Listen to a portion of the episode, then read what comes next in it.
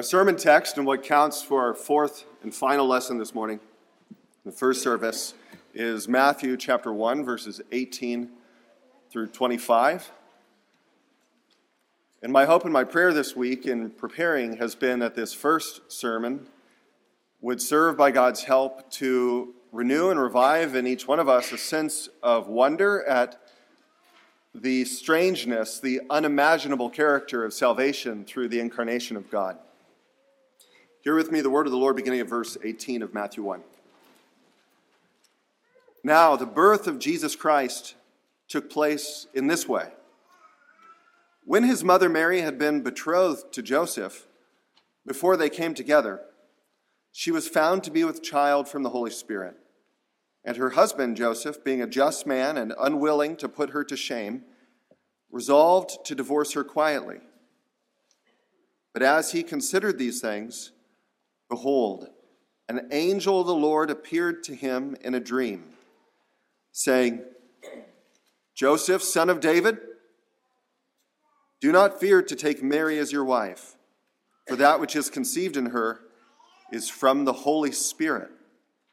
She will bear a son, and you shall call his name Jesus, for he will save his people from their sins.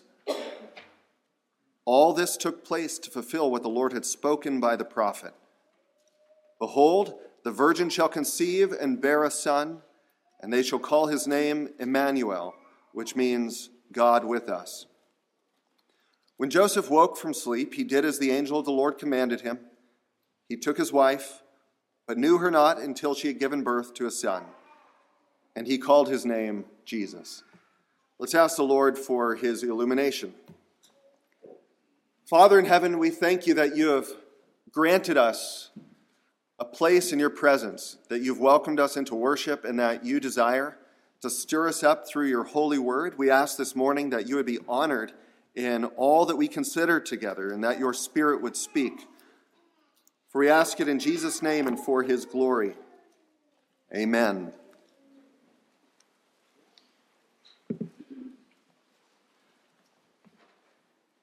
Imagine for a moment, if you can, this story of the Nativity from Joseph's perspective.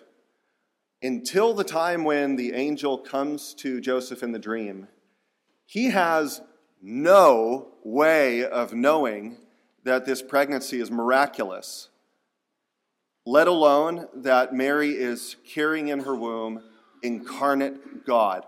Who would have imagined that? Now, can you even try to picture Mary attempting to explain this to Joseph and what his reasonable reaction would have been? But in fact, if you look at the text, there is no definite indication that she even had the opportunity to speak with Joseph. It simply reports in verse 18 before they came together, she was found to be with child. It may have been that Joseph noticed the change in her body and said not a word to her about it, maybe went to her parents. More likely, a family member would have communicated this to Joseph. And since there was no indication or report on Mary's part that there had been any kind of assault, and since she seemed, by all other measures in the Gospels, to be actually full of joy and peace, it's not unreasonable that he would think that she had been unfaithful to the vows as they were engaged at this point. Now, how did Joseph feel when he finds out, in his mind, that Mary has betrayed her vows? Perhaps he was shocked because we do know that she was an unusually godly young woman. Perhaps he felt anger because she had humiliated him Perhaps he felt offense for the sake of the covenant of marriage and for the way that this would affect both of their families. But there is only one emotion that is explicitly named and identified in the text that Joseph felt. The only emotion that the sacred scripture records Joseph feeling is fear. And thus the angel says, Joseph, do not be afraid. This is not any kind of fear. This is a specific kind of fear. It's a reverential fear that is known only by the godly. This is a fear of offending the Lord. This is a deep reverence for the righteousness of God. Look at verse 20. As he considered these things, behold, an angel of the Lord appeared to him in a dream, saying, Joseph, son of David, do not fear to take Mary as your wife, for that which is conceived in her is from the Holy Spirit. Now, if I were put in that situation, I think one of my deep fears would be what do you mean there's a supernatural growth taking place in my fiance? That's frightening. This is strange.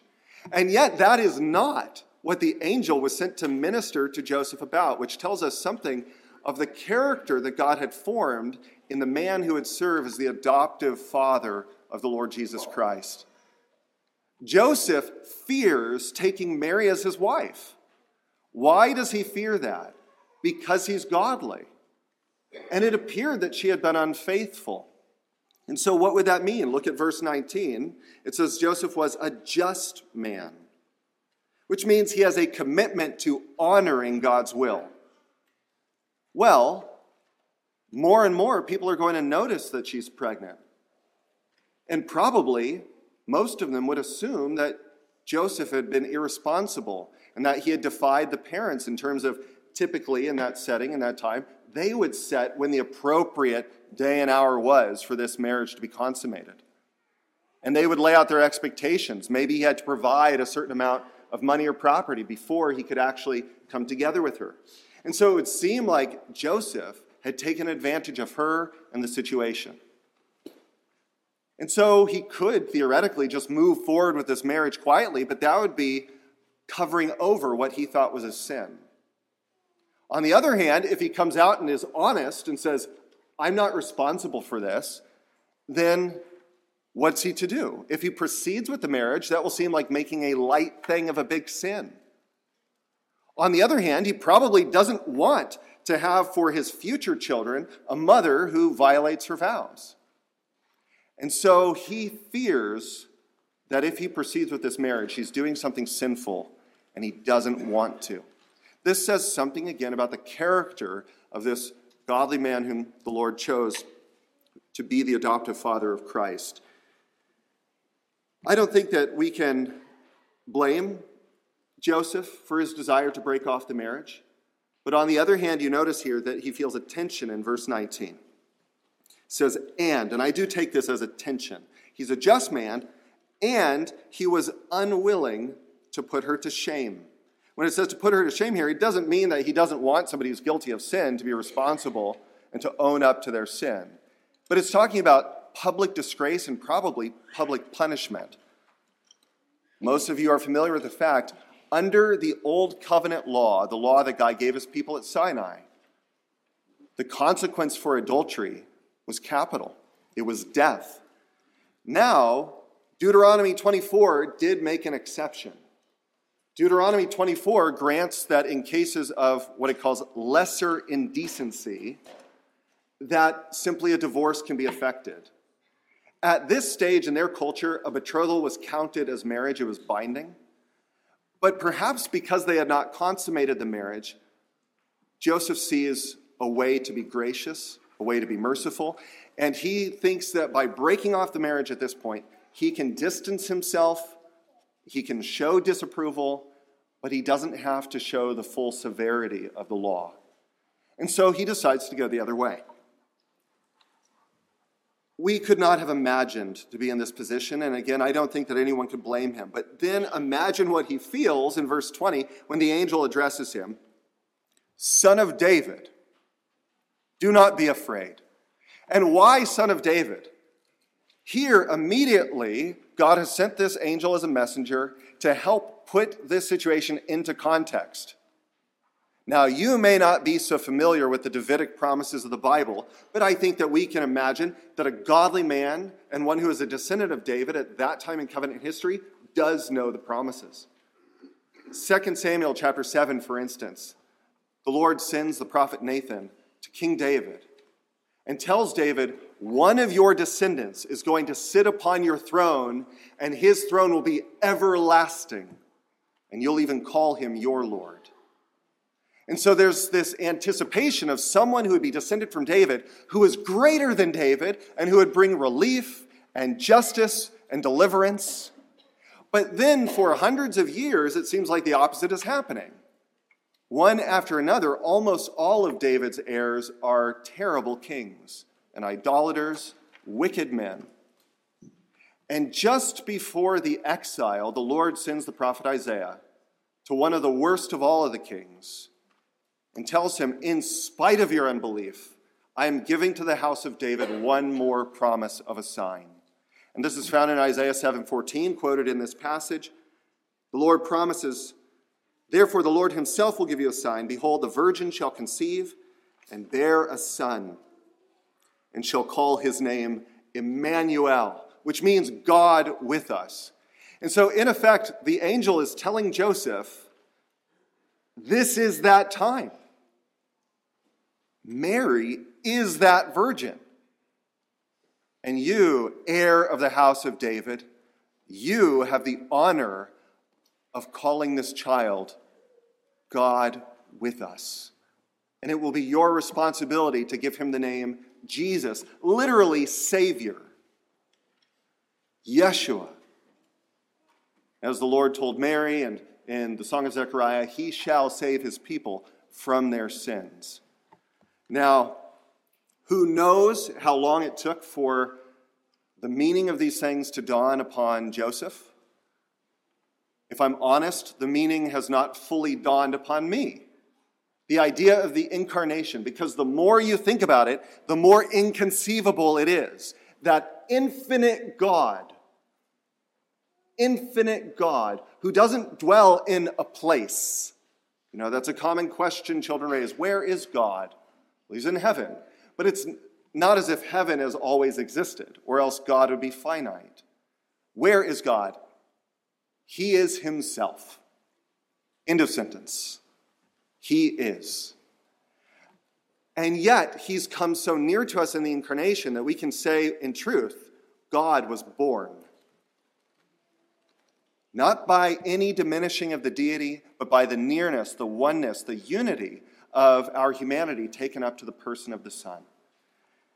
Augustine, the great church father writing in the third century and fourth century, he put it this way when he tried to describe the incomprehensibility of the incarnation.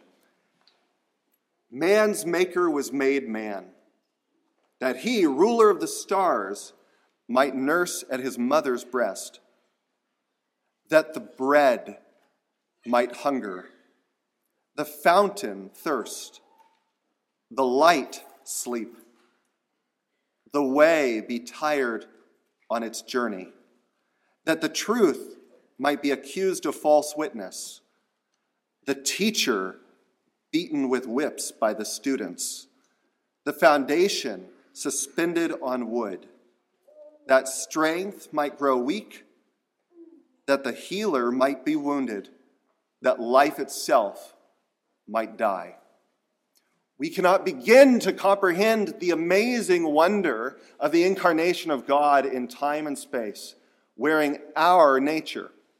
Stephen Charnock, writing in the 1600s, put it this way What a wonder is it that two natures infinitely distant should be more intimately united than anything in the world, and yet without any confusion that the same person should have both a glory and a grief, an infinite joy in the deity, and an inexpressible sorrow in the humanity. That a God upon a throne should be an infant in a cradle, the thundering creator be a weeping babe and a suffering man. These are such expressions of mighty power as well as condescending love that they astonish men upon earth and angels in heaven and yet nothing less could secure your or my salvation. This wasn't just show for show's sake. Anything less than this, and we would be out of God's presence forever because we needed someone with infinite dignity to bear the offense for having sinned against God's infinite majesty.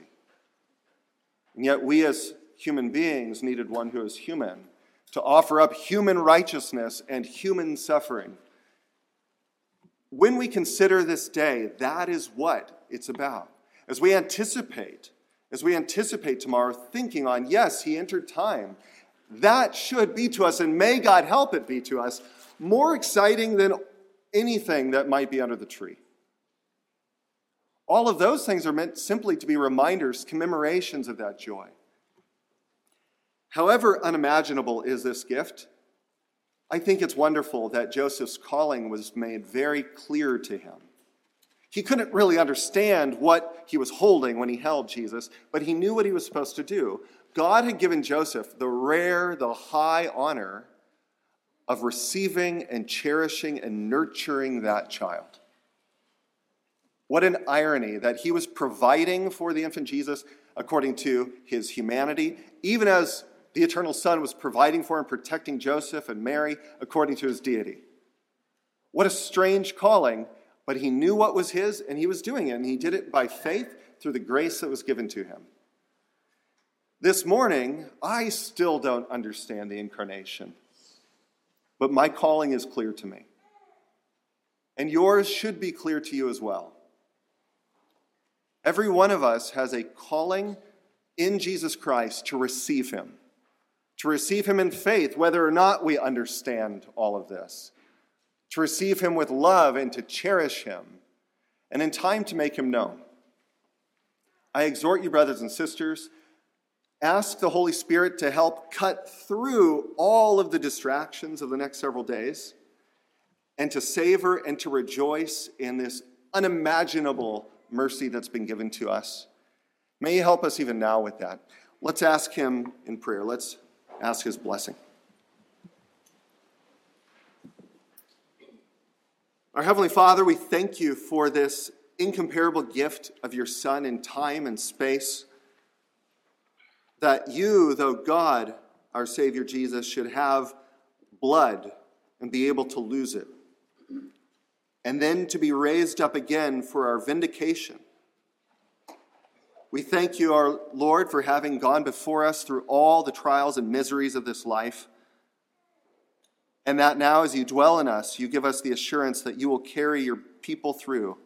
We thank you for the promise that even as you are Jesus, you shall save your people from their sin. We look this morning entirely away from ourselves and to you as our sufficient Savior. Help us to adore the miracle. Help us to honor you, for we pray it in Jesus' name, amen.